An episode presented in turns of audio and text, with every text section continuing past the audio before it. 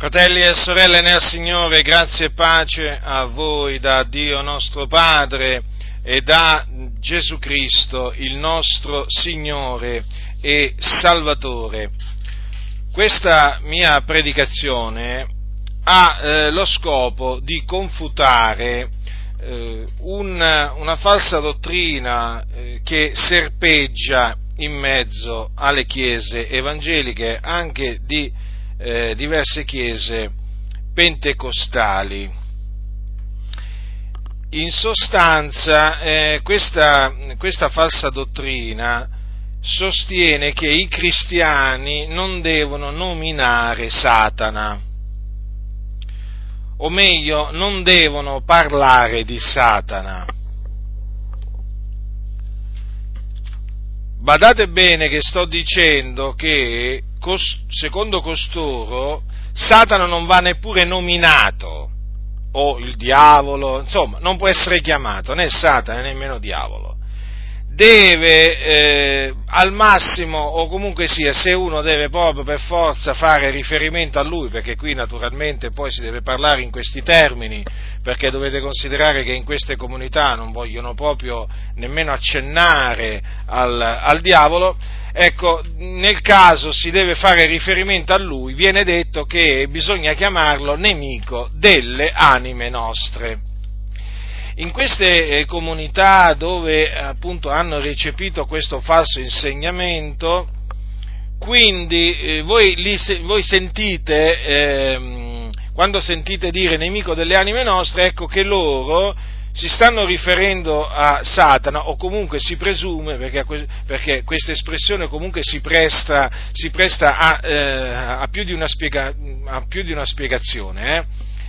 Eh, quindi voi dovete sapere che quando eh, loro dicono nemico delle anime nostre si stanno riferendo al diavolo o Satana perché così gli è stato detto. Non menzionate eh, il nome del diavolo e dovete considerare che in queste comunità arrivano a tal punto le cose che naturalmente non se ne parla proprio eh, assolutamente di ehm, smascherare appunto quelle che sono le opere del diavolo, perché se il diavolo non deve essere menzionato, eh, se non deve essere chiamato Satana, non deve essere chiamato diavolo, cioè che cosa poi vanno a smascherare? Che cosa vanno a smascherare?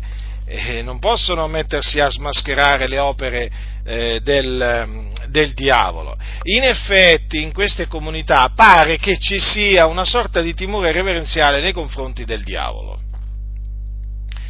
O comunque che ci sia paura. Paura, beh, insomma, se è stato detto non dovete neppure menzionare il suo nome, evidentemente c'è paura di menzionare il suo nome. Perché c'è questa paura? Beh, evidentemente perché non camminano nella luce. Ma andiamo, andiamo per ordine. Allora, noi eh, pensate che queste chiese arrivano a dire che un cristiano non deve perdere tempo a parlare di Satana. Cioè, rendetevi conto, cioè, eh, le cose, noi lo sappiamo, un abisso chiama un altro abisso, e qui le cose sono arrivate a tal punto che in queste comunità viene detto che un cristiano non deve perdere tempo a parlare di Satana. Cioè, quindi, parlare di Satana, intendiamoci parlare di Satana nei, nei termini in cui ne parla la scrittura, eh, per costoro significa perdere tempo. Perdere tempo. Sono parole pesanti queste. E quindi coloro che, come noi, citano Satana, eh, lo nominano, perché naturalmente la scrittura lo nomina e quindi noi lo nominiamo, e che smascherano le sue opere e, mm, e mettono in guardia dalle sue macchinazioni, parlano della sua malvagità, della sua astuzia, insomma, coloro che mm, come noi mettono in guardia la Chiesa da Satana facendo il suo nome, ecco che eh, sono definiti perditempo. Mm? Persone che perdono tempo, cioè noi ameremmo perdere il nostro tempo parlando, parlando di, del diavolo. Quindi mi sono trovato costretto a eh, avvertirvi da questa ennesima menzogna. È una menzogna perché alla luce della parola di Dio noi possiamo nominare Satana, ne possiamo parlare, non solo lo possiamo chiamare Satana, perché è così che lo chiama la scrittura, come anche lo possiamo chiamare ehm, il diavolo, lo possiamo chiamare il maligno, il nemico, l'avversario, no? perché poi Satana significa avversario, lo possiamo chiamare il, se- il, serpente antico, il seduttore di tutto il mondo, perché così, così la scrittura eh, lo, ehm, lo definisce. Noi lo possiamo quindi, alla luce della Sacra Scrittura, lo possiamo menzionare. E quindi è evidente che quello che dicono costoro è falso. Quindi vi esorto, se fate parte di una di queste comunità dove vi è stato detto che un cristiano non deve perdere tempo a parlare di Satana, anzi nemmeno lo deve menzionare, sappiate che siete in una comunità che non cammina, non cammina nella verità, non cammina nella luce perché chi cammina nella verità, chi cammina nella luce, non ha assolutamente paura di parlare di Satana, di nominarlo eh, e di parlarne come ne parla la scrittura. È chiaro che va, condanna, va, va condannato diciamo, il rivolgere giudizi ingiuriosi a Satana, va condannato il fatto che eh, taluni gli affibbiano degli epitoti ingiuriosi, no? lo scherniscono, o, lo insultano, beh, questo è chiaro, noi lo condanniamo, ma non possiamo, non possiamo accettare che eh, si dica che il diavolo non deve essere menzionato. Eh, condanniamo pure questa, ehm, questo comportamento perché produce dei danni enormi, fratelli nel Signore, dei danni enormi, ve lo posso assicurare.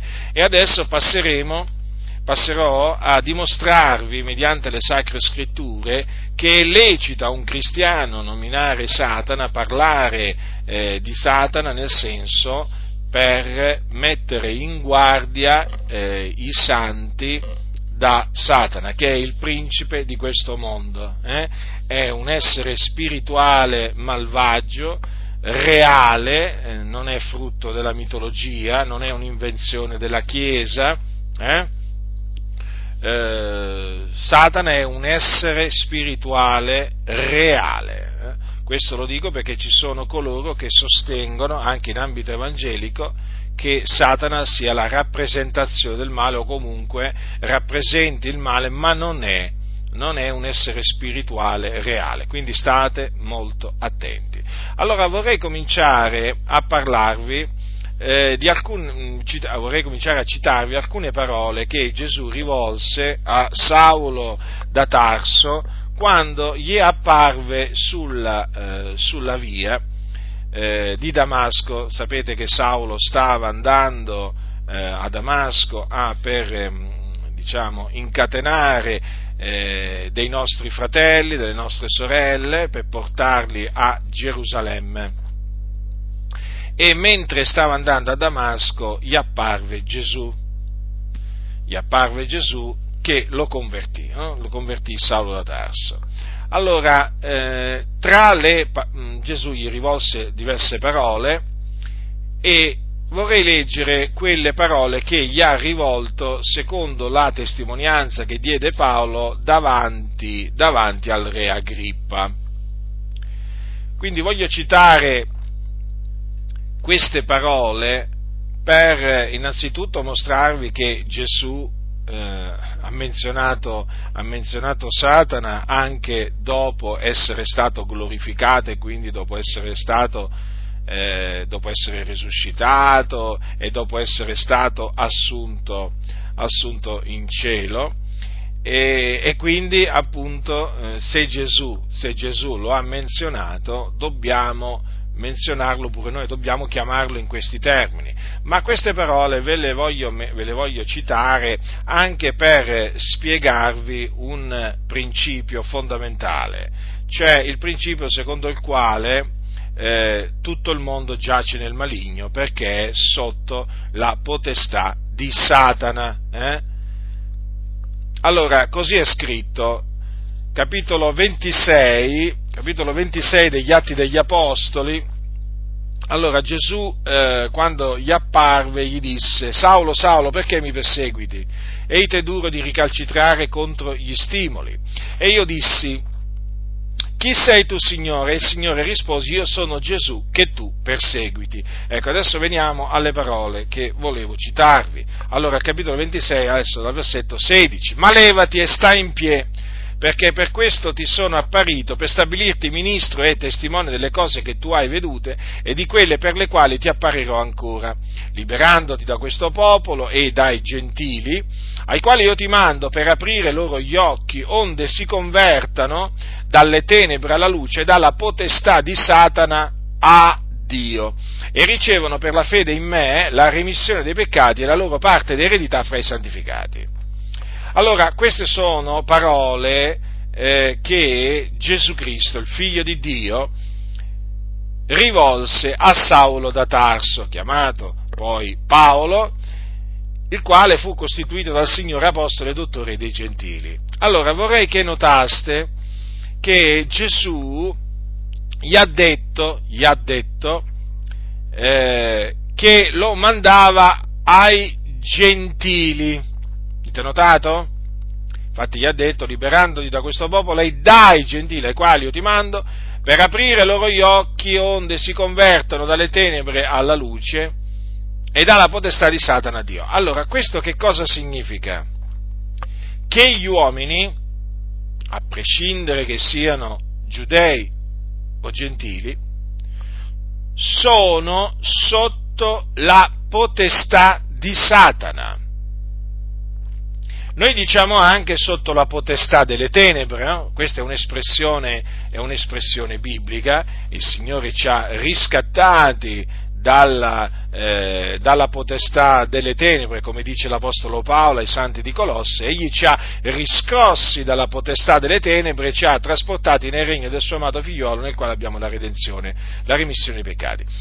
Ma qui vedete che Gesù ha parlato... Ehm, della conversione, della conversione, di una conversione dalle tenebre alla luce, dalla potestà di Satana a Dio. Che cosa significa questo? Che gli uomini devono convertirsi, devono convertirsi, perché sono nelle tenebre, sono sotto la potestà di Satana. Allora, gli uomini si devono convertire dalle tenebre alla luce, e poi si devono convertire dalla potestà di Satana a Dio. Allora, dove sono dunque gli uomini senza Cristo?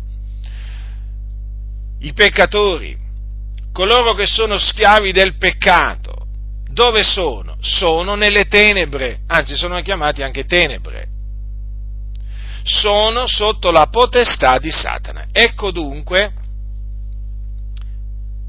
Satana il principe della potestà dell'aria, chiamato anche il principe di questo mondo, quello spirito che opera al presente nei figlioli della disubbidienza. Vedete dunque come il Signore è stato chiaro quando ha parlato a Saulo da Tarso. Gli uomini sono sotto la potestà di Satana e si devono convertire a Dio. Questo è fondamentale, fratelli nel Signore, per capire in che stato, in che condizione o qual è la condizione degli uomini senza Cristo Gesù. Vi ricordate che cosa dice Giovanni nella sua epistola, verso la fine della sua epistola? Dice ai santi, noi sappiamo che siamo da Dio e che tutto il mondo giace nel maligno. Prestate molta attenzione a quello che dice eh, la scrittura. Tutto il mondo giace nel maligno, cioè dimora nel maligno. Chi è il maligno? È Satana. Vedete dunque, fratelli nel Signore, che un cristiano un cristiano di nome e di fatto quindi, eh, perché uno se si chiama cristiano deve esserlo anche di fatto, non è che può esserlo solo di nome. Allora un cristiano parla come Cristo. Non è così? Gesù ci ha dato l'esempio di come parlare, certo che Gesù ci ha dato l'esempio di come parlare, di quello, di quello che dobbiamo dire. Allora, se Gesù ha menzionato Satana in questa circostanza, no? quando ha parlato appunto della conversione, e ha detto che gli uomini si devono convertire dalla potestà di Satana a Dio, chi ardirà dire che noi non possiamo nominare Satana? Eh? Ardirà a dirlo solamente una persona presuntuosa, arrogante, una persona ignorante o, come dice la Sacra Scrittura, che non sa nulla, corrotto, una persona corrotta di mente, privata della verità. Perché per arrivare a, a, parlare in questa maniera vuol dire che quella persona è corrotta di mente, non ha la mente di Cristo, perché chi ha la mente di Cristo non ha alcuna difficoltà a parlare come ha parlato Cristo Gesù.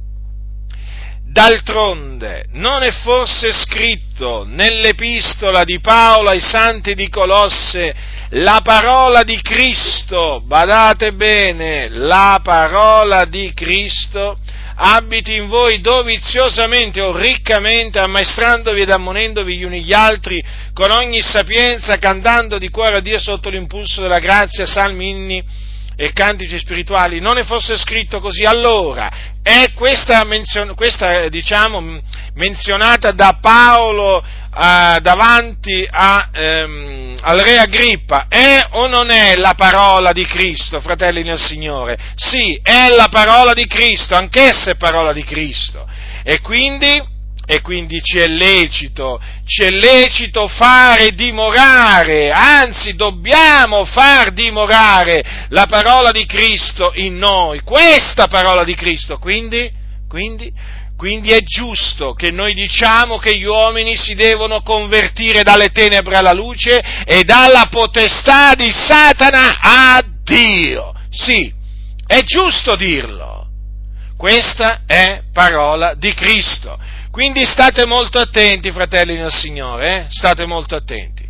Allora, per eh, ritornare alle parole di Giovanni, che dice tutto il mondo giace nel maligno, considerate questo. La scrittura dice tutto il mondo, quindi non c'è una parte del, di questo sistema eh, chiamato mondo che non è che non dimora nel maligno. Non c'è, non c'è. Se dice tutto, non è che dice una parte, no, dice tutto il mondo giace nel maligno. E di fatti noi invece che siamo da Dio e che siamo di Cristo, quindi noi non siamo più di questo mondo e quindi non giacciamo più nel maligno perché non siamo più di questo mondo, infatti il Signore ci ha scelti di mezzo al mondo. E di fatto noi ci siamo convertiti dalle tenebre alla luce, dalla potestà di Satana a Dio. Quindi non siamo più sotto la potestà di Satana, non, sia, non, dimori, non giacciamo più nel maligno, perché siamo stati strappati al presente secolo malvagio, come appunto dice il nostro caro fratello Paolo ai santi della Galazia, quando gli dice che eh, il Signore nostro Gesù Cristo dice ha dato se stesso per i nostri peccati affin di strapparci al presente secolo malvagio secondo la volontà del nostro Dio e Padre al quale sia la gloria nei secoli dei secoli. Amen. Dunque, vedete, noi essendo stati strappati dal presente secolo malvagio, non giacciamo più nel maligno, non siamo più del mondo, siamo di Cristo Gesù. Vi ricordate quando Gesù pregò quando Gesù pregò il Padre eh, nella notte eh, che fu eh, tradito ed anche arrestato, vi ricordate che cosa disse in merito, ehm, in merito ai, suoi, ai, ai, suoi, ai, suoi, discepoli? Eh? Che essi non erano del mondo. Pensate, eh? Pensate, fratelli nel Signore, io ho dato loro la tua parola e il mondo li ha odiati perché non sono del mondo, come io non sono del mondo. Allora, se tutto il mondo giace nel maligno e quindi in Satana, coloro che non sono del mondo non giacciono nel maligno, capite? E certo che non giacciono nel maligno perché noi eh, siamo di Cristo e quindi dimoriamo in Cristo. Guardate che tra eh, noi e il mondo, fratelli, c'è la differenza che passa tra la luce e le tenebre, non lo dimenticate mai voi. Noi eravamo un tempo tenebre, ma ci siamo convertiti dalle tenebre alla luce, o meglio, siamo stati convertiti dalle tenebre alla luce perché poi è il Signore che ha operato in noi. Quindi non siamo più tenebre, ora siamo luce nel Signore. Eravamo sotto la potestà di Satana, ma ci siamo convertiti dalla potestà di eh, Satana Dio, o meglio siamo stati convertiti. Allora capite bene la differenza che c'è? Quindi noi non dobbiamo avere paura, non ci dobbiamo vergognare eh, di dire quello che la scrittura dice, in questo caso quello che Gesù Cristo, il figlio di Dio, dice. Paura di che cosa? Vergogna di che cosa? Ma di che cosa? Questa è la parola dell'Iddio vivente vero. Noi non dobbiamo avere paura di citare la parola del Signore, eh? Perché la parola di Dio è verità, la parola di Cristo è verità, che dobbiamo avere paura di citare la verità? Ma se la scrittura parla così, è così, non è in un'altra maniera, eh? Se no sarebbe stato scritto un'altra cosa. Dice così e allora è così. E allora bisogna credere così, bisogna ragionare così, bisogna parlare così. Ricordatevi sempre questo, l'Apostolo Paolo ha detto abbiamo la mente di Cristo. Se hai la mente di Cristo devi, parla, devi, devi pensare come Cristo, eh? devi ragionare come ragionava il Signore Gesù Cristo, devi parlare come parlava Lui, non puoi fare come ti pare. Quindi è di fondamentale importanza eh, ribadire che noi Satana lo possiamo nominare, anzi lo dobbiamo nominare. Ma perché? Perché la scrittura ne parla e, e noi non possiamo tacere. Non possiamo, noi non possiamo tacere, non dobbiamo tacere. La scrittura parla, noi parliamo. La scrittura tace, noi tacciamo. Eh, però che non mi, ven- non, non mi venga nessuno a dire, la, sì, la scrittura parla, ma tu devi tacere. Eh no! Io parlo. È come se parlo anzi talvolta grido anche, non, so, non semplicemente parlo. Dunque, vedete, fratelli e signori, in merito alla condizione, alla condizione degli uomini, degli uomini senza, senza, Cristo, che cosa dice la, la, la, la Sacra Scrittura? Eh? Menziona proprio, eh, vedete, il nome di Satana. Capite? E quindi noi non ci dobbiamo assolutamente vergognare o non dobbiamo nella maniera più assoluta avere paura di dire quello che dice la Sacra Scrittura. Peraltro, peraltro eh, i figlioli di questo secolo sono anche chiamati figlioli del maligno. Ora, questo l'ha detto Gesù, eh?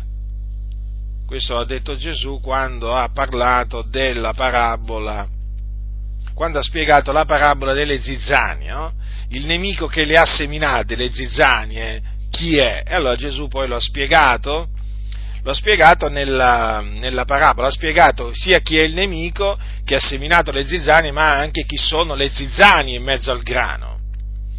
Allora, eh, dice così il Signore Gesù Cristo, quindi è parola di Cristo questa. Colui che semina la buona semenza è il figlio dell'uomo, il campo è il mondo, la buona semenza sono i figlioli del regno. Le zizzanie sono i figlioli del maligno. E il nemico che le ha seminate è il diavolo. Allora, fratelli, qui ci troviamo dinanzi per l'ennesima volta a delle parole di Cristo Gesù. Allora, vedete che Gesù ha menzionato il diavolo e lo ha chiamato anche maligno. Vedete il, il maligno. Allora, ma qui in questa circostanza Gesù ha parlato dei figlioli del maligno o i figlioli del diavolo. Sì, perché la Sacra Scrittura eh, parla anche di figlioli del diavolo. Quindi esiste Satana, esi- che è anche il diavolo, eh, chiamato anche il diavolo, ma esistono anche i suoi figlioli. Difatti Gio- Giovanni, il discepolo che Gesù amava, che cosa ha detto?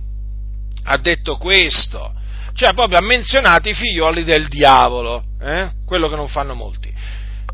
Da questo sono manifesti i figlioli di Dio e i figlioli del diavolo. Chiunque non opera la giustizia non è da Dio, e così pure chi non ama il suo fratello. Allora, vedete che Giovanni, eh, uno degli apostoli, per l'ennesima volta ha citato il diavolo, allora verso la fine l'ha chiamato, come l'ha chiamato il, il maligno, eh? qui l'ha chiamato il, l'ha chiamato, il, eh, l'ha chiamato diavolo e ha, detto, ha parlato appunto dei figlioli del diavolo, che si riconoscono dal fatto, dal fatto che non amano, eh, e che amore possono avere eh, non amano i fratelli e poi non operano la, non operano la giustizia, eh? quindi non procacciano la giustizia. E che cosa dice più avanti? Che cosa dice più avanti Giovanni? Poiché questo è il messaggio che avete udito dal principio, che ci amiamo gli uni gli altri e non facciamo come Caino che era dal maligno e uccise il suo fratello. E perché l'uccise? Perché le sue opere erano malvagie e quelle del suo fratello erano giuste. Ora notate come qua eh, Giovanni dice che Caino era dal maligno, quindi era un figliolo del diavolo. Vedete? Caino, sì. E noi non dobbiamo fare come Caino. Eh? Caino era, era malvagio perché era dal diavolo e uccise il suo fratello che invece, il suo fratello Abele, che era giusto. Allora, se Giovanni l'Apostolo ha parlato in questi termini, pure noi dobbiamo parlare in questi termini. Esattamente come, par- come, parlava, come parlava, Giovanni, fratelli, fratelli, nel Signore.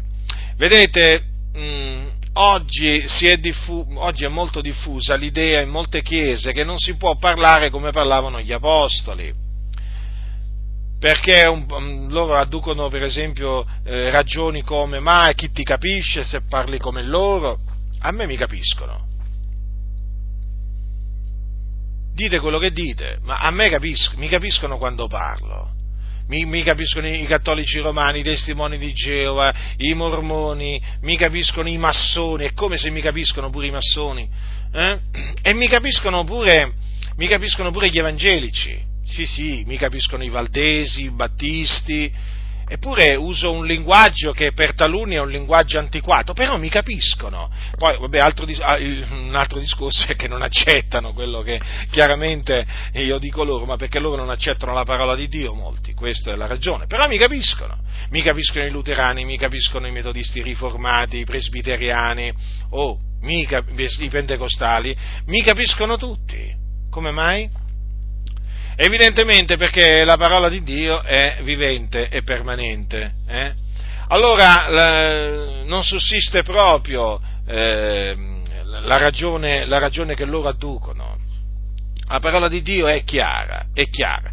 La ragione per cui loro eh, scoraggiano a parlare come parlava Gesù, come parlava l'Apostolo Paolo, o Giacomo, o Giovanni, è perché loro hanno deciso di conformarsi al presente secolo malvagio e quindi hanno deciso di non essere perseguitati a motivo di Cristo e della sua parola. Allora hanno adeguato il loro modo di parlare a quello del mondo. Eh?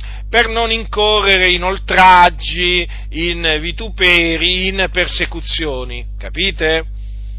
Quindi non vi fate sedurre da questi cianciatori.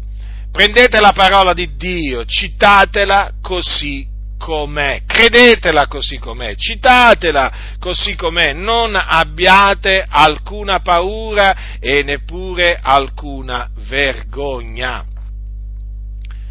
Peraltro, ehm, dato che sono diciamo in, te, in tema, eh, voglio ricordarvi che Gesù un giorno ha detto, ha detto queste parole che eh, sono, sono molto dure, eh, sono molto dure. Sapete, Gesù aveva un parlare duro anche, eh? Eh, non è che diceva sempre venite a me voi tutti che siete travagliati ed aggravati io vi darò riposo, eh? lo ha detto, però diceva anche, diceva anche tante altre cose e aveva un parlare duro talvolta, tant'è vero che una volta eh, in una circostanza molti dei suoi discepoli si ritrassero indietro, non andarono più con lui perché dissero questo parlare è duro, chi lo può ascoltare? Appunto molti il parlare duro non riescono proprio, non lo sopportano proprio, eh? non lo sopportano. Peggio per loro naturalmente, eh? cioè il problema, il problema è loro.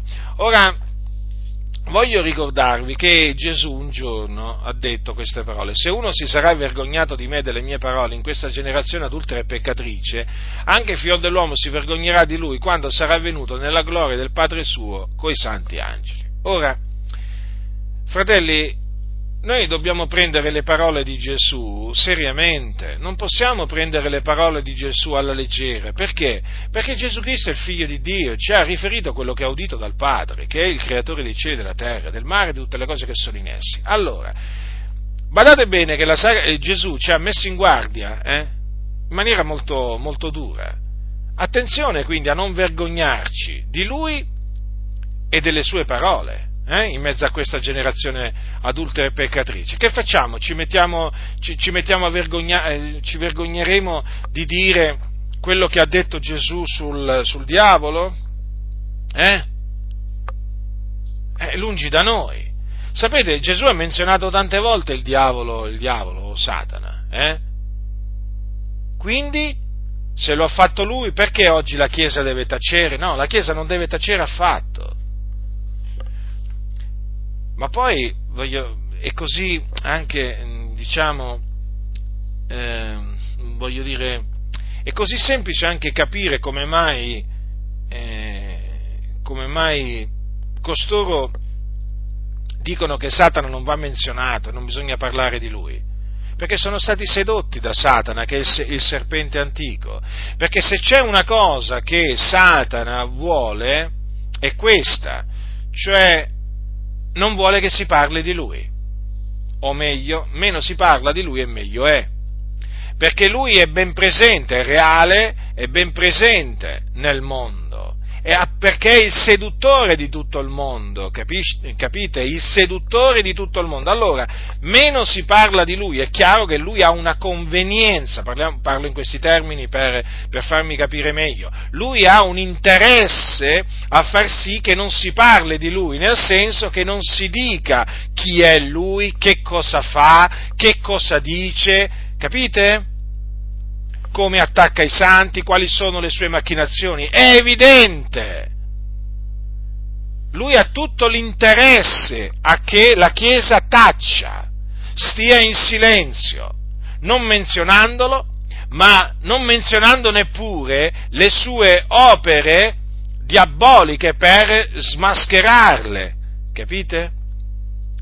Quindi queste, questi pastori che parlano in questa maniera sono stati sedotti dal diavolo,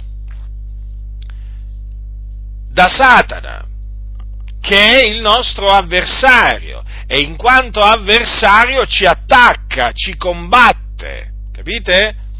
Ci combatte, sì, proprio così. Ma se è chiamato, se è chiamato appunto l'avversario, il nostro avversario, evidentemente, evidentemente lui ci attacca e ci attacca per distruggerci. Eh? Cosa dice infatti eh, l'Apostolo Pietro? Dice così, dice, siate sobri, vegliate, il vostro avversario, il diavolo, va attorno a guisa di leon ruggente cercando chi possa divorare. Resistetegli, stando fermi nella fede, sapendo che le medesime sofferenze si compiono nella vostra fratellanza sparsa per il mondo. Vedete dunque come è rappresentato il, a che cosa viene ehm, eh, paragonato il diavolo? Eh? Ad un leone ruggente, perché dice va attorno a guisa di leone ruggente, va attorno, attorno, attorno ai santi, sì, attorno a noi, va attorno a guisa di leone ruggente cercando chi possa divorare. Mm?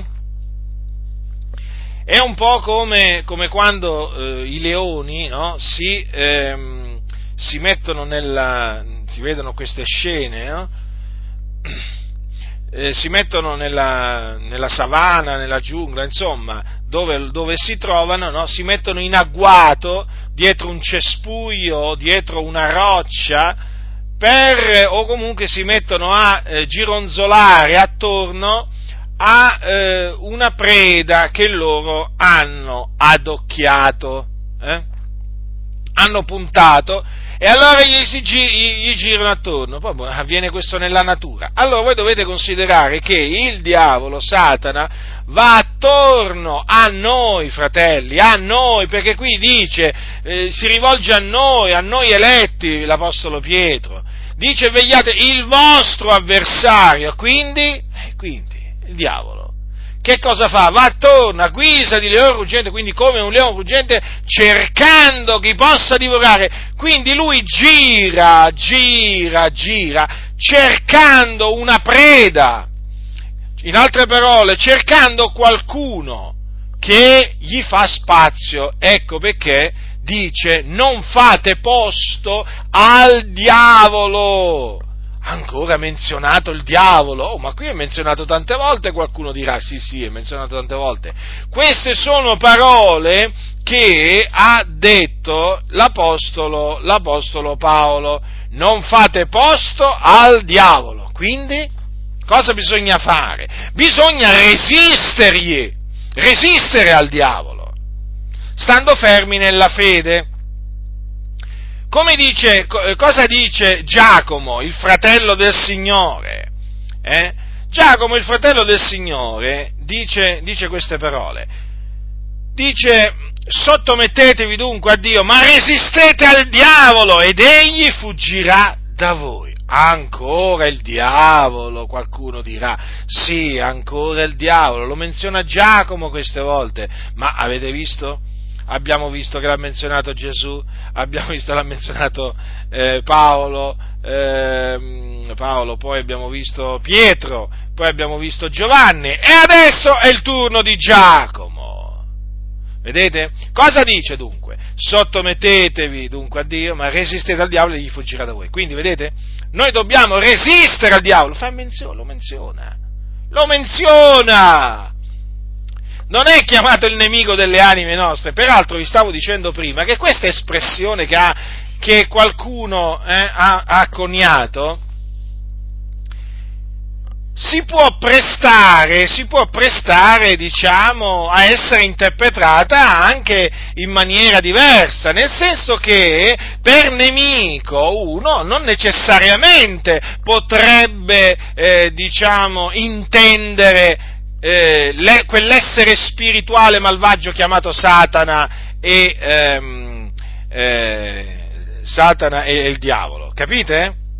Infatti vorrei, vorrei, farvi notare che l'Apostolo Pietro, quando ci ha parlato, ci ha scritto, ha detto siate sobri vegliate il vostro avversario, e ha menzionato chi è il nostro avversario, il diavolo. Capite? Invece in queste chiese tu puoi dire solamente il nemico delle anime nostre, ma non puoi dire il diavolo. C'è qualcosa che non va, c'è qualcosa che non va. Eh, ma lì, altro che qualcosa, lì ci sono veramente tante e tante cose che non vanno. Capite? Allora il nostro avversario eh, si chiama il diavolo. Sapete perché, eh, non so se vi è mai capitato, ma credo che vi sia capitato, no? Eh, eh, nel parlare, per esempio, con qualcuno, sentite dire, ah, fa, il mio avversario eh, eh, il mio avversario è l'orgoglio, un altro dice, ah, eh, il mio avversario è, è il vino, eh, insomma, sapete, no? Quest, questi modi di parlare, no?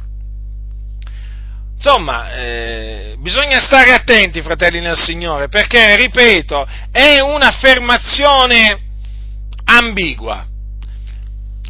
È ambigua anche per, per questa ragione, perché in realtà il diavolo non è solamente l'avversario dell'anima nostra, perché lui avversa non solo la nostra anima, ma anche il nostro corpo. Mi spiego, mi spiego. Allora, il diavolo vuole, ehm, diciamo, si propone il diavolo di, eh, di farci perdere l'anima. Allora, la nostra anima è salva, eh? è salva in Cristo Gesù. Il diavolo vuole che, invece che questa anima si perda e quindi è chiaro fa di tutto per tentarci, per ehm, eh, far sì che noi ricadiamo sotto la sua potestà e quindi eh, andare in perdizione, quindi perdere l'anima nostra. Eh? In altre parole vuole che noi ci, eh, ci traiamo indietro. Eh? Questo sì, è vero, ma badate bene che il diavolo ehm, ci combatte affinché noi distruggiamo il nostro corpo, anche affinché noi distruggiamo il nostro corpo. Perché questo? Perché il diavolo sa che il nostro corpo è il tempio dello Spirito Santo. Quindi è un tempio dove dimora Dio che serve di dimora a Dio. Non è forse così, fratelli del Signore? Come lo chiama la Sacra Scrittura il nostro corpo? Il Tempio dello Spirito Santo che è in voi, il quale avete da Dio e, non appar- e dice non appartenete a voi stessi. Allora, noi siamo del Signore, ma anche il nostro corpo è del Signore, infatti le nostre membra sono chiamate membra di Cristo. Allora il diavolo è, non è solo l'avversario dell'anima nostra, ma anche del nostro corpo. Perché? Perché vuole che noi guastiamo il Tempio dello Spirito Santo. In che maniera? In che maniera? Abbandonandoci alle gozzoviglie, alle, bre, alle, alle ubriachezze, eh, stampandoci sopra tatuaggi, per esempio. Eh? Tatuaggi, sì. Cioè, in altre parole, eh, o diciamo abbandonandosi ad altri, pecca, eh, ad altri, ad altri peccati, no? che comunque sia distruggono poi, portano corruzione, no? perché se uno, se uno, cammina secondo la carne, che cosa dice la Sacra Scrittura? Eh, mieterà dalla carne che cosa? Che cosa? Eh? Lo, dice, lo, dice, Paolo ai santi, ai santi, della, della, ai, santi ai Galati, quando gli dice eh, non vi ingannate, non si può beffarsi di Dio perché quello che l'uomo avrà seminato, quello pure mieterà. Perché chi semina per la propria carne, mieterà della carne corruzione, ma chi semina per lo spirito, mieterà dallo spirito vita eterna. Allora, chi semina per la propria carne è chi si abbandona alle opere della carne, capite? Che sono svariate, io ve ne ho menzionate solo alcune prima. Che cosa succederà a chi semina per la propria carne? O se uno sem- si mette a seminare per la propria carne, mieterà dalla carne corruzione. Eh sì, è proprio così. È proprio così. Quanti si sono abbandonati alla fornicazione e hanno preso l'AIDS, per esempio? Eh? O all'omosessualità e hanno preso l'AIDS, o altre malattie venere, faccio un esempio. No? E poi naturalmente il loro corpo si è proprio deperito, eh? deperito. O per esempio eh, chi si ubriaca, no? chi si ubriaca, cioè, c'ha, c'ha, c'ha, il fegato proprio a pezzi, come si suol dire. O, ogni anno muoiono tante persone, no? Eh, Tanti, tante persone che sono date alle ubriachezze, perché chiaramente è un'opera della carne. E chi si dà l'ubriachezza poi dalla carne che cosa, che cosa miete? Miete corruzione. Allora, è chiaro che il corpo, eh, diciamo, viene guastato se un credente si abbandona alle opere della carne. viene guastato. E chi vuole questo? Il Dio? No, perché Dio vuole che noi camminiamo per lo Spirito, che noi procacciamo la santificazione, che noi prestiamo le nostre membra al, uh, al servizio della giustizia. Allora chi è? È il diavolo. Perché appunto il diavolo eh, disprezza e odia il nostro corpo perché il nostro corpo è il Tempio dello Spirito Santo e quindi lo avversa. E allora vedete, eh, lui che è chiamato il tentatore, tenta affinché noi guastiamo il Tempio dello Spirito Santo. D'altronde il comandamento, il comandamento del Signore è quello che noi conserviamo il nostro corpo in santità ed onore, non dandoci a passione di concupiscenza come fanno i pagani i quali non conoscono il Dio, non è fosse scritto questo?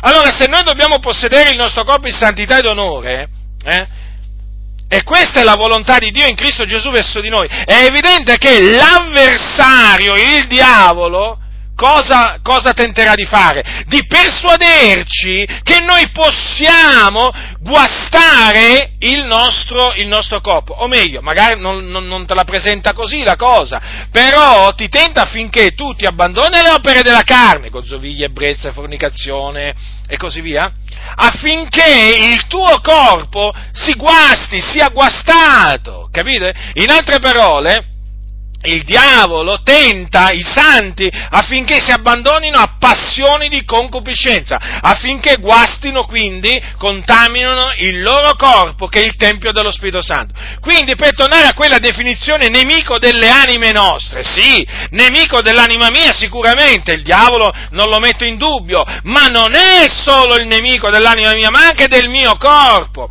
Quindi perché vi ho, vi ho, detto questo? Per mettervi in guardia da queste, da queste, espressioni coniate da costoro, perché sono sempre delle espressioni ambigue, che si possono prestare a essere comprese in una maniera e anche nell'altra. Capite? Quindi la cosa migliore da fare è attenersi scrupolosamente a quello che dice la parola di Dio. Capite? È di fondamentale importanza, fratelli. Allora, Vedete dunque quante volte è menzionato il diavolo eh, nel Nuovo Testamento? Hm?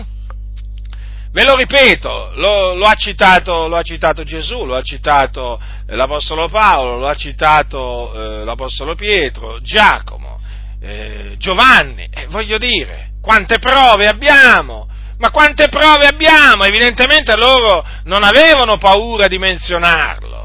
E come scrivevano, così parlavano gli apostoli, eh? nessuno se lo dimentichi questo, che gli insegnamenti e le esortazioni, che gli ammonimenti che loro trasmettevano a voce, quindi oralmente, le trasmettevano anche eh, diciamo, mm, per iscritto, e quindi quello che noi, quello che noi troviamo, troviamo scritto, eh, loro lo dicevano anche oralmente, avete capito? Cioè, non è che qui qualcuno può pensare, ah, ma lo scrivevano solamente. No, no, lo dicevano pure, lo dicevano pure. E vedete che non si vergognavano, non, non avevano alcuna paura. Quindi noi possiamo, anzi dobbiamo eh, parlare di Satana eh, come ne parla la sacra, la, la, la sacra, Scrittura. E se qualcuno si permette di dirvi che non potete farlo, eh, ammonitole, se è un pastore, ammonito pure a lui, eh, e poi andatevene da quella comunità, perché figuriamoci, se in una comunità eh, che si, dice, che, che, si, che, si, dice, Chiesa dell'Iddio vivente, eh, eh, cioè non è permesso menzionare il diavolo, ma in che comunità mi trovo? Eh? a questo punto sto, veramente uno si deve domandare dove mi trovo. Dove ti trovi? Dove ti trovi? Allora, in merito a questo discorso, voglio dirvi anche questo. Queste comunità si contraddistinguono perché non, eh, non, eh, non smascherano eh, le, le, le macchinazioni di Satana. Guai, guai, no, è una perdita di tempo, fratello, parliamo di Gesù, parliamo di Dio, sì, io parlo di Gesù, parlo di Dio, eh, ci mancherebbe altro, eh, è come se parlo di Dio e di Gesù, ma la Sacra Scrittura parla anche di Satana, quindi ne devo parlare. Eh, Gesù Cristo, intanto, è venuto nel mondo guardate che cosa dice, è stato manifestato, dice Giacomo, eh, Giovanni scusate, dice così, di, per questo il figlio di Dio è stato manifestato per distruggere le opere del diavolo. Eh? E allora come la mettiamo? Che facciamo noi allora? Eh? Dinanzi alle opere del diavolo, che facciamo? Stiamo in silenzio? Stiamo a guardare? Eh? Non diciamo niente? Per paura di che cosa? Per paura di che cosa? Per paura di metterci il diavolo contro? Ma noi il diavolo ce l'abbiamo già contro. Cioè, noi dobbiamo fare quello che dice la Sacra Scrittura, dobbiamo parlare come parla la Sacra Scrittura. Vedete, quando l'Apostolo Paolo dice ai santi di Corinzo che eh, dice, a un certo punto dice affinché non siamo soverchiati da Satana, già che non, non, ignoriamo le sue macchinazioni, che cosa ha voluto dire? Noi dobbiamo vegliare affinché non cadiamo vittima delle macchinazioni di Satana. Quindi, vedete, Satana eh, ordisce delle macchinazioni contro i figlioli di Dio. D'altronde ricordatevi, è il tentatore e tentò persino Gesù, eh? eh quindi nessuno si illuda, eh? Nessuno di noi è immune dalle tentazioni del diavolo. Quindi prestate molta, prestate molta attenzione a quello che dice Paolo, ci sono delle macchinazioni. Infatti, come vi ho detto prima, mm, Pietro, citandovi Pietro, il nostro avversario, il diavolo, va attorno a guisa di leone ruggente cercando chi possa divorare. È chiaro che lui ordisce delle macchinazioni, eh, sì, perché appunto il nostro avversario ci attacca per cercare di distruggerci, quindi chiaramente ordisce dei piani, capite? Che sono dei piani diabolici, dei disegni diabolici. Eh, Ricordatevi per esempio come si acco- quando si accostò a Eva nel giardino dell'Eden, no? eh, in, che maniera, eh? in che maniera riuscì a sedurre Eva? Con la menzogna. Quindi il nemico, il nostro avversario, lo dobbiamo conoscere. Non possiamo ignorarlo. Eh? E nemmeno possiamo ignorare le sue macchinazioni perché esistono. Allora, le macchinazioni di Satana eh, esistono contro, contro, la Chiesa, sono, sono di svariato genere, ma proprio di svariato genere. Voi considerate questo, che in mezzo alla Chiesa Satana ha introdotto i suoi ministri. Eh? Io parlo naturalmente, sto facendo un discorso generale a livello universale, eh? non sto dicendo che in ogni chiesa ci sono ministri di Satana, no? Però a livello universale nella Chiesa di Dio eh, Satana ha introdotto i suoi, i suoi, ministri. Nella chiesa di Corinto c'erano, questi, c'erano dei ministri di Satana. Ascoltate, questo perché siamo in tema di macchinazioni di Satana contro la Chiesa. Dice così l'Apostolo Paolo eh, in merito a taluni che si trovavano nella chiesa di Corinto, in mezzo alla chiesa di Corinto. Codesti tali sono dei falsi apostoli, degli operai fraudolenti che si travestono da apostoli di Cristo. E non c'è da meravigliarsene perché anche Satana si traveste da angelo di luce. Non è dunque granché se anche i suoi ministri si travestono da ministri di giustizia. La fine loro sarà secondo le loro opere. Ma avete notato, fratelli nel Signore, che qui l'Apostolo Paolo menziona Satana, eh, di nuovo, eh? Cosa dice? Che Satana si traveste da angelo di luce. Eh già, perché si traveste da angelo di luce? Per fare breccia in mezzo a coloro che sono la luce del mondo, cioè la Chiesa o i figlioli della luce, perché noi siamo chiamati anche figlioli della luce. Avete capito perché si traveste da angelo di luce? Mm? Ha bisogno di un vestito, ha bisogno di compiere un travestimento per potersi insinuare, introdurre in mezzo alla Chiesa. Eh? E allora ecco che si traveste da angelo di luce. Allora, questa opera di travestimento la compiono i suoi ministri, che sono chiamati così, proprio così, i suoi ministri, pensate, sono chiamati ministri di Satana, quindi sono servitori di Satana. Ed è, e sono in mezzo alla Chiesa, sono degli operai fraudolenti che si travestono da apostoli di Cristo. Ecco, vedete il travestimento? Si travestono da apostoli di Cristo. In questo caso costoro erano dei falsi apostoli. Eh? Ma ci possono essere anche dei falsi pastori, eh? Attenzione, no? Perché alcuni, lo so come ragionano alcuni. Ma vedi qui, eh, qui parla dei falsi apostoli, il mio pastore non si dice apostolo, si dice pastore, e che significa? Non significa niente. Eh? Potrebbe essere, potrebbe essere un falso pastore. E quindi un operaio fraudolento che si traveste da pastore, eh? da pastore di Cristo ma non è un pastore chiamato da Cristo, capite? Non è un servitore di Cristo, è un ministro di Satana. Allora, vedete, quei falsi apostoli, quei che erano appunto dei ministri di Satana, nella chiesa di Corinto, non è che si presentavano come ministri di Satana, si presentavano come apostoli di, eh, di Cristo come ministri di giustizia. Vedete?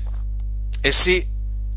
Ma d'altronde il lupo per divorare la pecora si deve, si deve vestire, si deve, si deve, vestire da pecora, eh? che il lupo è il lupo. Allora per insinuarsi in mezzo al gregge si deve vestire da pecora. Vi ricordate che cosa ha detto Gesù in merito ai lupi, in, mezzo, in merito ai falsi profeti? Eh? ha detto queste parole, guardatevi dai falsi profeti quali vengono a voi in vesti da pecore, ma dentro sono lupi rapaci. Quindi Gesù ha definito i falsi profeti, e i falsi profeti naturalmente come i falsi apostoli sono ministri di Satana.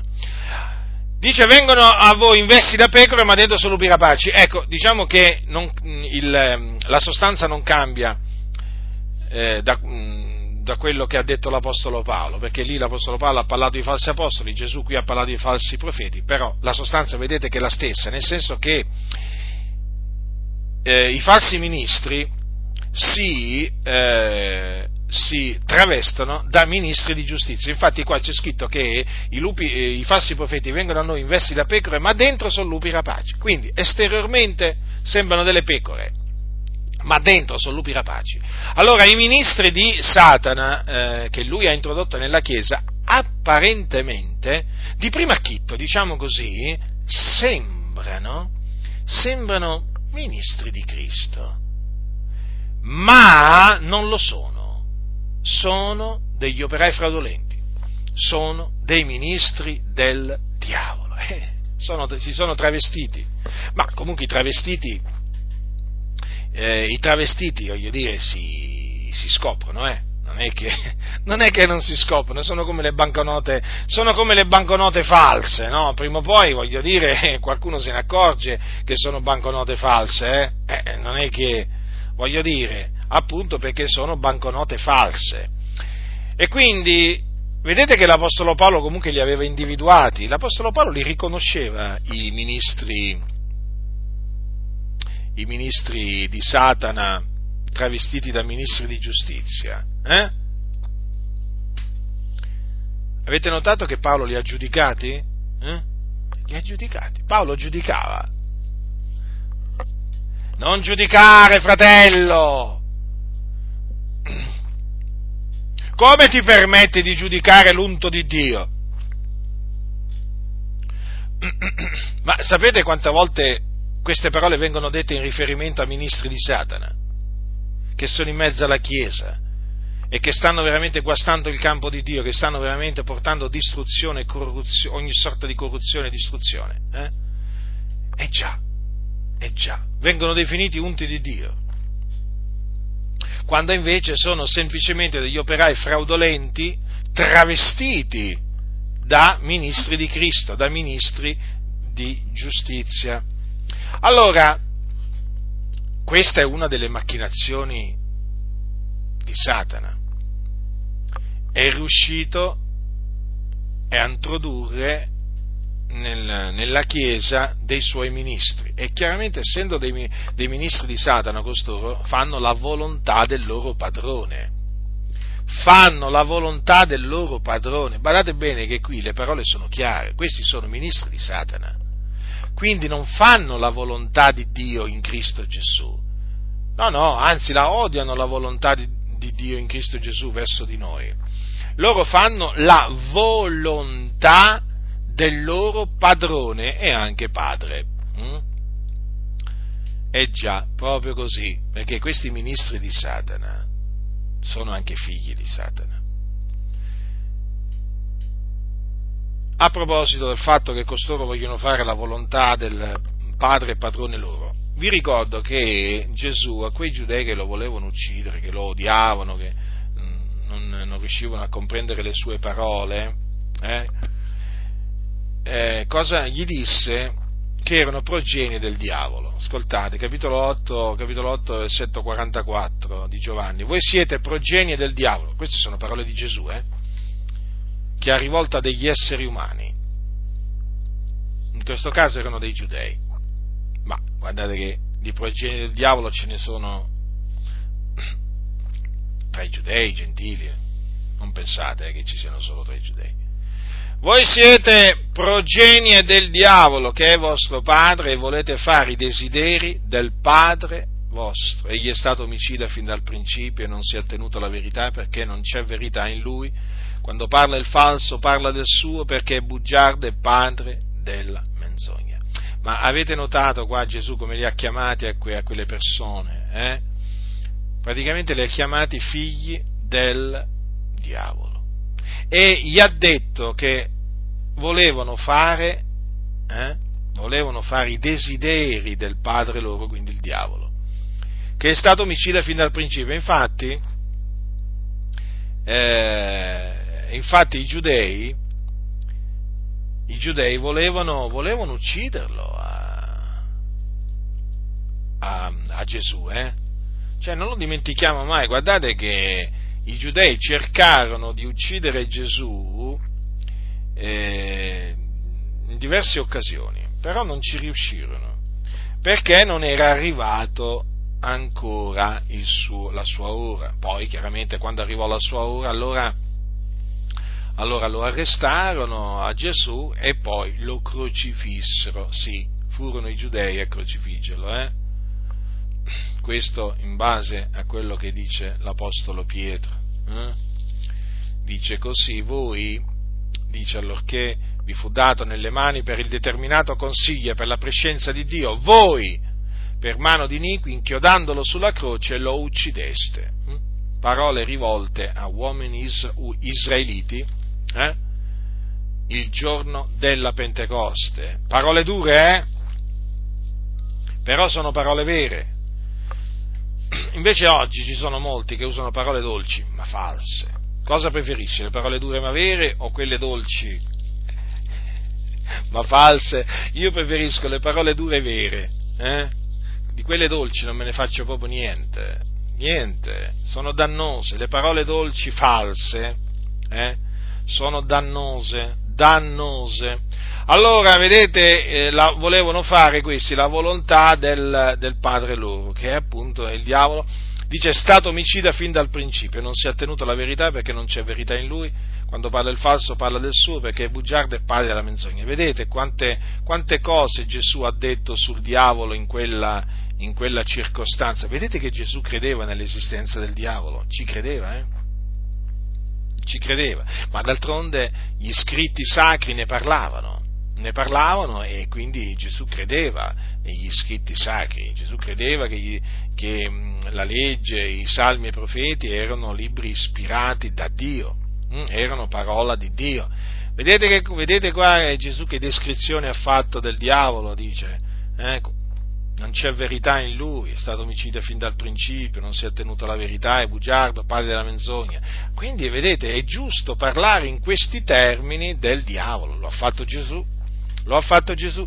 Allora, per tornare alla volontà appunto eh, di Satana che i suoi ministri vogliono compiere, è chiaro che allora, Satana è stato omicida fin dal principio ed è bugiardo, padre della menzogna. Allora, considerate un po' voi, i suoi ministri, i suoi ministri, è chiaro che hanno il carattere, il sentimento eh, del, del, loro, del loro padrone non vi pare? Non vi pare? Sì, sono pronti ad ammazzare. Mm? Non solo con le parole. Sì, sì. E sono bugiardi, praticano la menzogna. Eh, sì, sì, proprio così, amano e praticano la menzogna. Tu lo noti ti nascondono sempre qualcosa, ti contorcono le parole, eh? Eh, e poi non amano, la, eh, non amano, la, verità, ecco, perché appunto amano e praticano la menzogna, non amano la verità. Quello che contraddistingue, uno, una delle cose che diciamo contraddistingue appunto i ministri di Satana che Satana ha introdotto nella Chiesa è questo. In loro manca l'amore per la verità. Che cos'è verità? Vi ricordate che qualcuno un giorno fece questa, fece questa mm, domanda? E voi sapete, voi sapete che questa domanda la fece Pilato, il governatore Pilato, davanti a Gesù. Che cos'è verità? Allora, Gesù gli aveva detto poco prima, chiunque è per la verità ascolta la mia voce. Chiunque è per la verità ascolta la mia voce. Allora ascoltate, chi ama la verità ascolta Gesù Cristo. Chi ama la verità ama Gesù Cristo, sì, ma anche ama le sue parole, ama le sue opere, eh sì, eh sì. Allora, chiunque per la verità ascolta la mia voce, quindi chi ama la verità, fratelli, ascolta la voce del Signore Gesù Cristo, quindi si attiene alla parola di Cristo. I ministri di Satana non si attengono alla parola di Cristo perché non sono per la verità. Non ascoltano la voce di Cristo. Non l'ascoltano, non l'ascoltano. Guardate, uno talvolta si domanda, ma com'è possibile? Ma se sono ministri di Satana non possono dare ascolto alla voce di Cristo, loro danno ascolto alla voce di Satana, e se no che ministri di Satana sono? Capite? Sono i ministri di Cristo che ascoltano la voce di Cristo, che amano la verità, praticano la verità, ma non i ministri di Satana. Allora si riconoscono e Paolo, e Paolo li riconobbe. Paolo li riconosceva i ministri di Satana, come anche riconosceva i figlioli del diavolo, appunto i ministri di Satana. Allora incontrò uno di questi ministri di Satana, l'Apostolo, l'Apostolo Paolo, appunto, riconoscendo i ministri, ministri di Satana, è chiaro che uno riconosce i figlioli di del diavolo, perché i ministri di Satana sono figli del, del, diavolo. Ascoltate che cosa avvenne sull'isola, sull'isola di Cipro, sull'isola di, Cile, di Cipro, secondo quello che c'è scritto nel capitolo 13 degli Atti. Poi attraversata tutta l'isola fino a Pafo trovarono un certo mago, un falso profeta giudeo, che aveva nome Bar Gesù, il quale era col proconsole Sergio Paolo, uomo intelligente.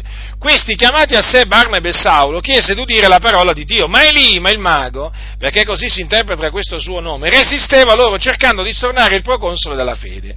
Ma Saulo, chiamato anche Paolo, pieno dello Spirito Santo, guardandolo fisso, gli disse, o pieno d'ogni frode e d'ogni furberia, figliolo del diavolo, nemico d'ogni giustizia, non cesserai tu di pervertire le diritte vie del Signore? Ed ora ecco la mano del Signore sopra te, sarai cieco senza vedere il sole per un certo tempo, in quell'istante caligine e tenebre caddero su lui, e andando qua e là cercava chi lo menasse per la mano. Allora il proconsole, visto quello che era accaduto, credette, essendo stupito, della dottrina del Signore. Avete notato qua come lo definisce la Sacra Scrittura costui? eh, questo Bar Gesù, un falso profeta, ed era giudeo, eh? un falso profeta. Allora, un falso profeta noi sappiamo che eh, è un ministro di Satana e quindi un figliolo del diavolo. E difatti così l'ha chiamato Paolo. Notate, falso profeta, figliolo del diavolo. Falso profeta, figliolo del diavolo, non ti puoi sbagliare. I falsi profeti sono figlioli del diavolo. Ma come vengono a noi i falsi profeti? In vesti da pecore. Eh? Sono, ma dentro sono lupi rapaci, sono dei lupi ravestiti da pecore. Capite? Vedete che faceva questo? Resisteva loro, cercando di stornare il proconsole dalla fede. Ma perché? Perché il proconsole Sergio Paolo, uomo intelligente, aveva chiamato gli apostoli Barnabé e Saulo, no? Perché voleva udire la parola di Dio. Ma guarda il falso profeta, ecco l'opera del, del diavolo, vedete? Cercava di distogliere eh? e, e, resisteva, quindi vedete che c'è scritto resisteva loro, quindi fece un'opera di resistenza a questo falso profeta, si oppose, eh? si oppose all'annunzio della parola di Dio fatta da, eh, da Barnaba e Saulo. Eh, si oppose perché vedete che c'è scritto resisteva loro, infatti i falsi profeti resistono, i falsi apostoli, i falsi dottori, i falsi pastori, i falsi evangelisti, eh? resistono, si oppongono alla proclamazione della parola di Dio. E quando vedono che tu la proclami cercano di stornare chi la sta ascoltando, cercano di stornare chi la sta ascoltando affinché non, non ci presti fede, non, non ci creda. Eh? Allora dice Saulo, ma, ma Saulo chiamato anche Paolo, pieno dello Spirito Santo, quindi vedete, eh, guardate come l'ha chiamato, pieno di ogni frode e di ogni furberia, figliuolo del diavolo, nemico di ogni giustizia. Vedete, questo fa capire, fa capire che gli apostoli riconoscevano i, ehm, i ministri i ministri di Satana che sono figlioli del diavolo e così li chiamavano. Avete notato che Paolo mica ha avuto paura a chiamarlo figliolo del diavolo a quello? Eh? Un po' come Gesù. Avete visto Gesù nei confronti di quei giudei?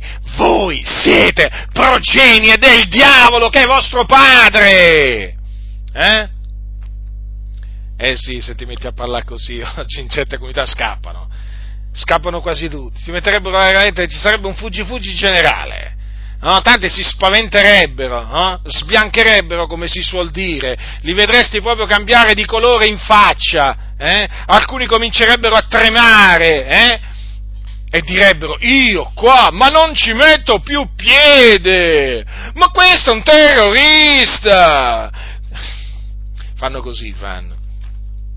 Capite? Ma la parola di Dio, fratelli, va predicata con ogni franchezza. Avete notato la franchezza che caratterizzava gli apostoli quando predicavano, quando parlavano? E questa quella di cui c'è bisogno oggi. C'è bisogno della franchezza che avevano gli apostoli e questa viene dal Signore. E quindi bisogna pregare Dio affinché conceda ai suoi servi di annunziare la sua parola con ogni franchezza come si conviene, affinché chiamino, eh, chiamino le opere del diavolo, le chiamino opere del diavolo, affinché i ministri del diavolo li chiamino ministri del diavolo. I figlioli del diavolo devono essere chiamati figlioli del diavolo, avete capito? Così vanno chiamate le cose, come le chiama la Sacra Scrittura. Qua stanno, si sono creati tutto un dizionario, tutto un vocabolario, tutto loro oggi, eh?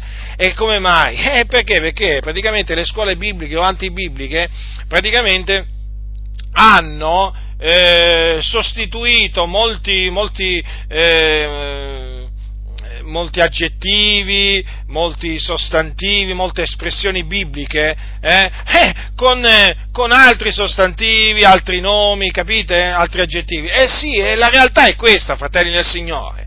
Eh?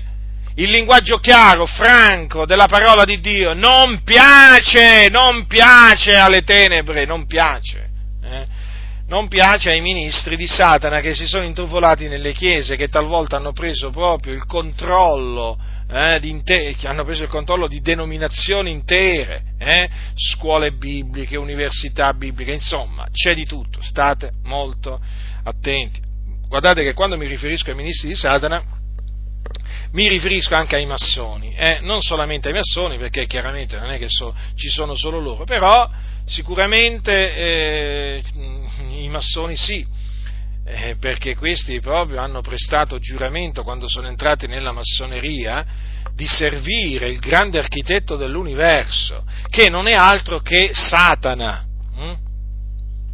Eh, si nasconde Satana dietro questo appellativo, grande architetto dell'universo, nella massoneria lo chiamano così questo essere superiore, eh? Ma lì c'è il diavolo, c'è Satana. Allora quando uno entra nella massoneria, che viene iniziato, presta giuramento davanti a un altare, davanti al, al grande architetto dell'universo, alla presenza di altri massoni, hm? eh, incappucciati, figuriamoci, incappucciati, che, che, che, che, cerimonie, che rituali, eh? no, questo giusto per ricordare, per ricordare a quelli che dicono ma la massoneria è buona, solo che ci sono come in tutte le istituzioni buoni e cattivi. Beh, io ti dico una cosa, cioè è buona una istituzione, eh? una istituzione eh, nelle, nelle, cui riunioni ha gente incappucciata con un, cappe, un cappuccio nero? Eh? È buono, già, già, solo quello, già solo quello! Ci sono proprio delle, delle, dei, dei lavori rituali in cui si mettono un cappuccio nero i massoni. Ma ditemi una cosa, ma ditemi una cosa, ma già solo questo non vi fa pensare a qualche cosa di negativo? Mm? Già, ma questi sono di quelli che non, ries- non possono menzionare il nome del diavolo, il nome di Satana, e quindi non possono dire che la massoneria è da Satana. E quando mai? Ma quando mai? Infatti dicono che la massoneria è buona. Quindi chiamano un'opera del diavolo, la chiamano un'opera buona. Guai a voi, guai a voi che chiamate, che chiamate il male, lo chiamate bene, avete mutato le tenebre in luce, guai a voi quindi, tra costoro, tra questi ministri di Satana, ci sono i massoni. Eh? Guardate che in mezzo alla Chiesa ci sono massoni di alto grado. Quando diciamo alto grado intendiamo eh, del 33 grado, che è il massimo grado che possono raggiungere appunto i massoni una volta che scalano la, la, scala, la scala, massonica. Eh? Il 33 grado. E quando diventi 33 grado praticamente diventi un, satan, un satanista perché chiaramente lì c'è tutto, una, eh, c'è tutto una, il grado, il grado del 33 eh, comprende non solamente un rituale particolare, ma anche un giuramento particolare e tutto un patto particolare che, eh, che il, appunto, il candidato poi eh, fa con il grande architetto dell'universo. Ma il punto è questo, ma già anche solo entrare in massoneria, lì comunque sia, significa mettersi a servire il diavolo, eh? Sicuro, perché il grande architetto dell'universo è il diavolo, è Satana. Eh, quindi nel momento in cui uno viene affiliato nella massoneria, da quel momento eh, lui diventa un servitore del diavolo. E di fatti i massoni poi fanno la volontà, la volontà di Satana, non fanno la volontà di Dio. Poi quando te li trovi davanti, tu che cosa avverti? Che non c'è da intendersi. Tu dici una cosa e loro ti vengono contro, ne dici un'altra e ti vengono contro ancora, ne dici un'altra ancora e ti vengono contro. Oh, non c'è assolutamente da intenderci. Non c'è accordo, ma non c'è comunione. Non c'è comunione. Poi, poi oltre, a, oltre, oltre a questo, eh, oltre a eh, naturalmente eh, constatare che hanno un parlare diametralmente opposto al tuo, eh? tu hai un parlare biblico, loro hanno un parlare antibiblico, eh? tu ami la verità ma loro contrastano la verità, insomma queste eh, sono cose che si vedono, ma oltre a tutto ciò ehm, eh, c'è questo fatto che loro non condannano la massoneria, è così, loro non ti diranno mai che la massoneria è da Satana, non ti diranno mai che i principi liber- di libertà, fratellanza, uguaglianza, che sono i principi massonici, sono principi da Satana. Capite? E, e quindi a, a, a, tutte le cose si aggiunge, si aggiunge, anche questa che è gravissima, naturalmente. Eh? Ma sono ministri di Satana. E di fatti con loro non c'è comunione.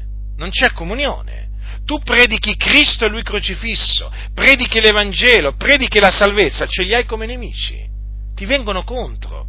Cioè, quello che voglio dirvi, non è che io per uh, ho i massoni, ascol, ve, lo, ve, lo, spiego in questa maniera, fratelli del Signore, io non è che ho la massoneria contro perché insegno il velo, io non è che ho i massoni protestanti contro perché insegno il velo, o perché insegno, insegno, che la donna non si deve mettere i pantaloni ma si deve mettere la gonna, o perché insegno che eh, la donna non si deve mettere i gioielli, eh, diciamo, addosso.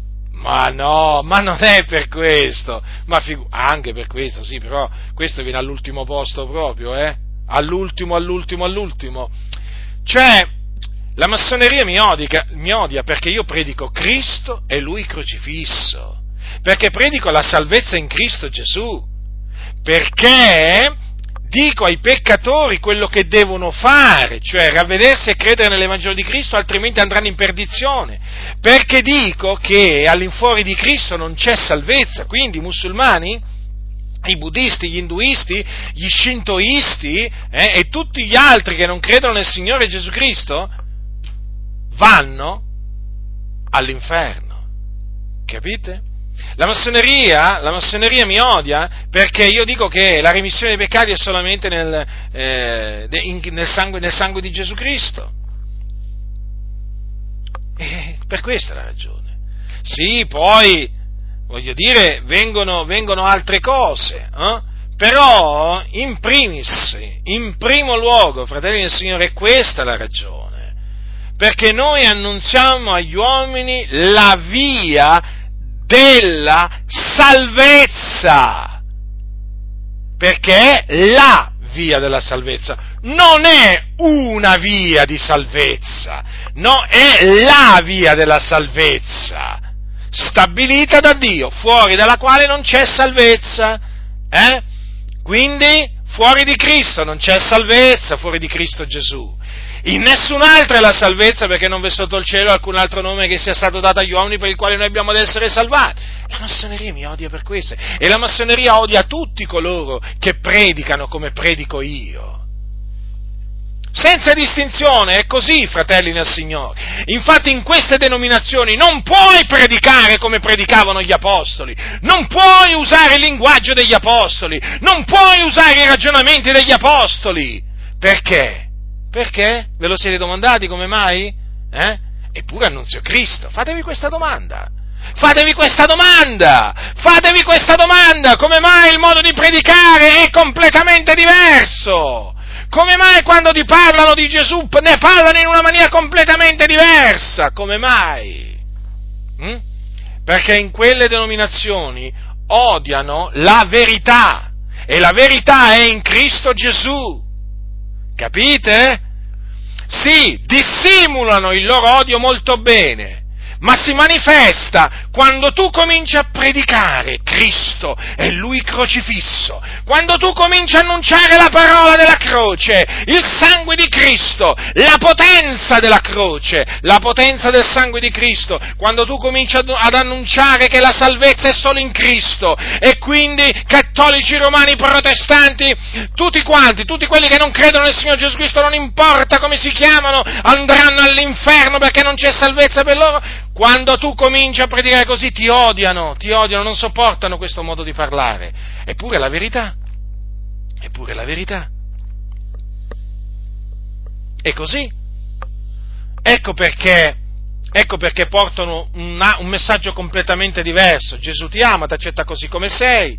Eh? Non ti dicono che ti devi ravvedere, non ti, non ti, non ti, non, proprio mica ti scongiurano a ravvederti, a credere nel Signore Gesù Cristo, nella sua morte, nella sua risurrezione, no, ti dicono accetta Gesù. Ti dicono così, accetta Gesù. Eh? Credi in Gesù.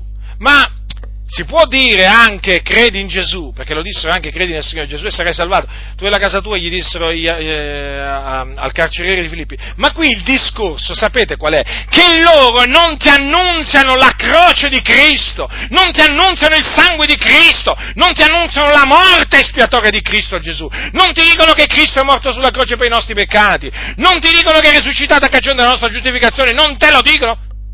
Accetta Gesù Gesù riempirà il tuo cuore, ma bisogna predicare l'Evangelo, bisogna predicare. Allora vi stavo dicendo che nel momento in cui predichi l'Evangelo ti odiano, ti odiano in queste denominazioni, appena cominci a predicare il ravvedimento ti odiano, non devi arrivare al velo, figurati, manco ma, ma manco ti fanno arrivare al velo, ti cacciano prima.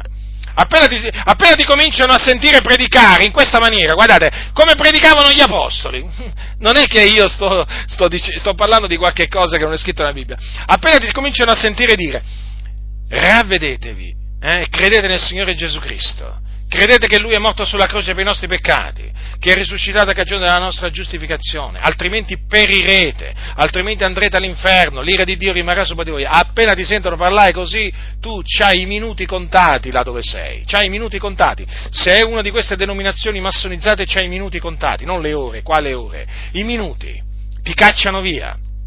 Comincia a parlare dell'inferno? Eh?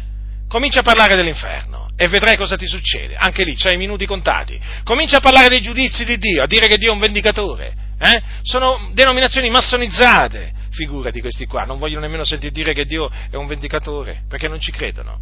Eh? Avete capito? Non vogliono menzionare Satana e non vogliono nemmeno che tu dici che Dio è un vendicatore. Comincia a parlare delle vendette di Dio, ti cacciano via. Allora avete capito? Non è la questione del velo, ma figuratevi la questione del velo, ma quella è l'ultimo posto. No, no, no, no, no, qui c'è, c'è, proprio il messaggio principale, fratelli del Signore, che costoro avversano. Sì, poi avversano anche la santificazione, costoro, sicuramente, ci mancherebbe altro, non sto dicendo questo. Però, in primis, detestano il modo di parlare che avevano gli apostoli. Quindi chi adotta il linguaggio degli apostoli deve sapere, ah, vi avverto, eh, dovete sapere questo, che chi adotta il linguaggio degli apostoli, eh, i, può, può, avere allora i minuti o le ore contate, dipende, dipende, eh? Però vi posso assicurare che chi parla come parla la parola di Dio, in queste denominazioni massonizzate, controllate da satanisti, eh, veramente, veramente c'ha poco tempo da stare lì, verrà, verrà cacciato e espulso in breve tempo. Poi se cominci a condannare l'ecumenismo, la massoneria, se cominci, se cominci a parlare eh, se comincia a parlare contro la mondanità, la carnalità, guarda, lì proprio, voglio dire, come si suol dire, aggiungi benzina, benzina, benzina sul fuoco, si infiamma tutto lì. Si infiamma tutto, si infiamma tutto e ti, ti, ti, ti, ti, ti, cacciano via, ti cominciano a dire che sei un terrorista, ti cominciano a dire che sei, sei, sei, sei impazzito, ti cominciano a dire che tu scandalizzi le anime, che fai scappare le anime, ti, cioè, ti fanno, guarda, ti accusano di ogni, di, di, di, ogni cosa nefanda, veramente, ti, ti, lanciano accuse false di ogni genere contro. Eh, fratelli nel Signore, la, la guerra è dura. La guerra veramente è dura, ma noi siamo con il Signore, o meglio, il Signore, il Signore è con noi, ci sostiene e noi continueremo a combattere il buon combattimento della fede, continueremo a guerreggiare la buona guerra per amore della verità, per amore degli eletti e continueremo, continueremo quindi a mettere in guardia la Chiesa dal diavolo e dalle sue, dalle sue macchinazioni. Perché questo è quello che vuole Dio. E tanti fratelli, ringraziamo il Signore, hanno capito, stanno comprendendo. Eh? Infatti non si trovano più poi in, queste comunità, non si trovano più, eh, io li capisco, ma come si fa? Ma come si fa a sentire questi uomini dal volto tenebroso, eh? Eh, questi uomini dal, dal, parlare, dal parlare ambiguo, dal parlare vacuo, dal parlare pomposo, incomprensibile. Ma come si fa? Ma come si fa? Ogni tanto mi capita di, di vedere eh, alcune loro predicazioni su internet, ma riesco, devo dire, devo dire riesco, riesco a starci poco. Eh? Vabbè, alcune volte sono costretta, vabbè, magari a ascoltarmi tutto, ma talvolta voglio vedere cosa dicono, non ce la faccio, non ce la faccio. No, perché trovo qualcuno che non parla come gli apostoli e quando qualcuno non parla come gli apostoli a me non, non mi interessa, non interessa, non interessa. L'Apostolo Paolo disse siate i miei imitatori. Io so questo, che bisogna imitare l'Apostolo Paolo. Eh? bisogna attenersi al modello delle sane parole dell'Apostolo Paolo, come anche al modello di vita che ha lasciato l'Apostolo Paolo. Il resto non mi interessa. Eh? I discorsi filosofici che fanno costoro non ci interessano. Spazzatura. Spazzatura. Avete presente il cestino? No? Quando si dice butta quella cosa nel cestino, ecco, noi facciamo la stessa cosa con i discorsi filosofici di costoro. Eh? Li prendiamo e li buttiamo spaz- nel, nel, cestino, la spazzatura. Eh? Là devono stare, eh? là devono stare. Quindi state molto attenti e guardatevi da coloro che appunto, non importa per quale ragione vi dicono no, non menzionarlo il diavolo, eh? non menzionarlo Satana. No, no, io lo menziono invece. È come se lo menziono, perché la scrittura lo menziona, lo menziono. E, lo menziona. E, e ti dico pure, ti dico pure quello che lui fa. Ti dico, ti dico anche quali sono le sue macchinazioni.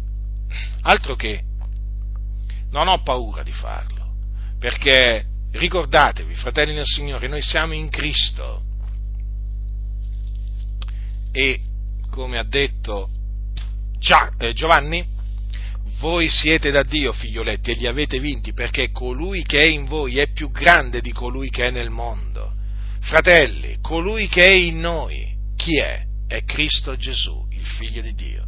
È più grande di colui che è nel mondo. Chi è nel mondo? Il maligno, il diavolo, Satana. Quindi, quindi noi possiamo dire con ogni franchezza, che abbiamo vinto il maligno. Sì, lo abbiamo vinto in virtù di quello che ha fatto il Signore Gesù Cristo sulla croce. Eh? In virtù dunque della, in virtù della sua morte espiatoria, eh? la morte che lui ha patito ha patito sulla croce per noi. Vi ricordate che cosa dice Paolo ai Colossesi? Dice così, dice, e voi che eravate morti nei falli e nella incirconcisione della vostra carne, voi dico, egli ha vivificati con lui, avendoci perdonato tutti i falli, avendo cancellato l'atto accusatore scritto in precetti, il quale ci era contrario, quell'atto ha tolto di mezzo inchiodandolo sulla croce, avendo spogliato i principati e le potestà, ne ha fatto un pubblico spettacolo trionfando su di loro per mezzo della croce. Ecco che cosa ha fatto Gesù sulla croce, ha trionfato sul diavolo per mezzo della croce. Ecco perché, fratelli, la croce non si deve mai dipartire davanti da, dagli occhi vostri. Abbiatela sempre davanti, la croce di Cristo Gesù. Eh? la parola della croce sia sempre sulle vostre labbra, perché Cristo Gesù, guardate cosa c'è scritto, dice che ha trionfato sui principati e le potestà per mezzo della croce. E come dice, come dice lo scrittore agli ebrei,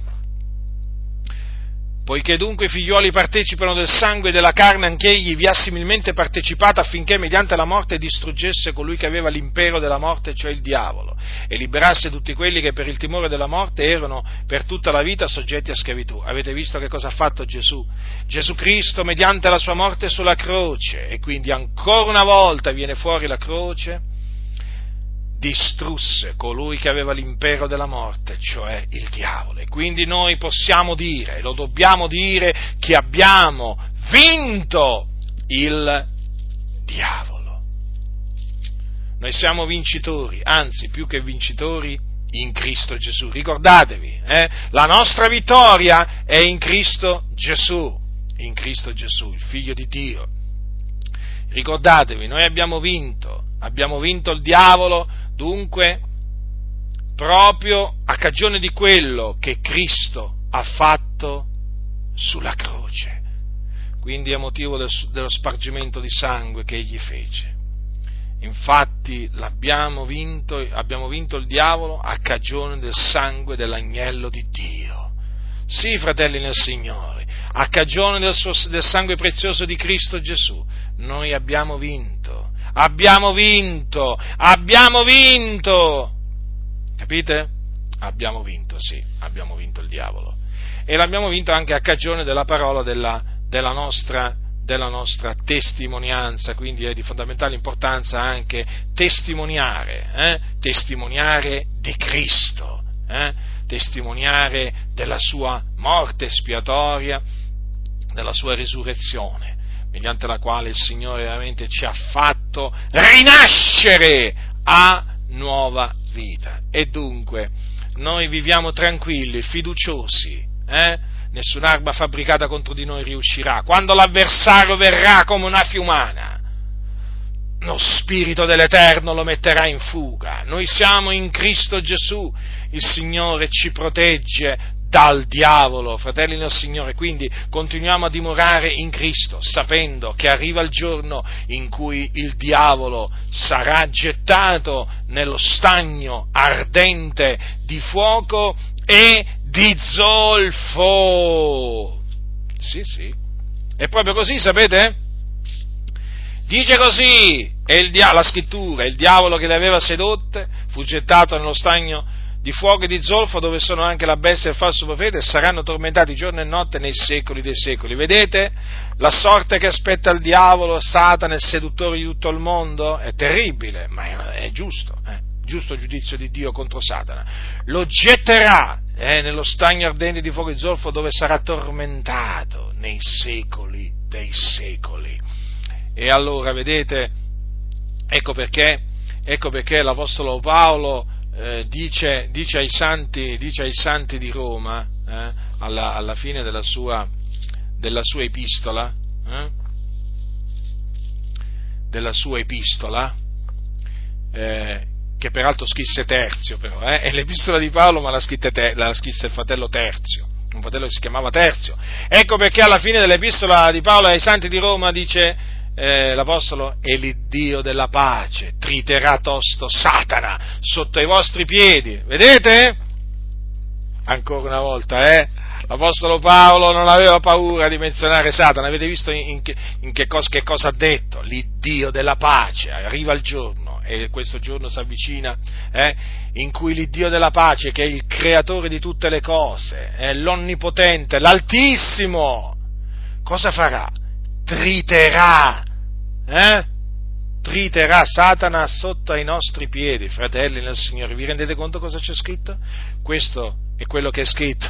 Noi, noi lo crediamo, lo predichiamo eh? e siamo sicuri che si adempirà perché Dio è fedele.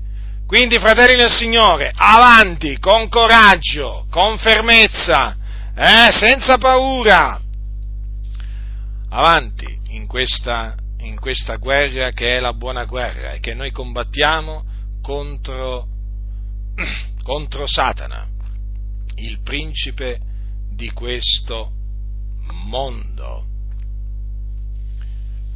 La grazia del Signore nostro Gesù Cristo sia con tutti coloro che lo amano con purità incorrotta.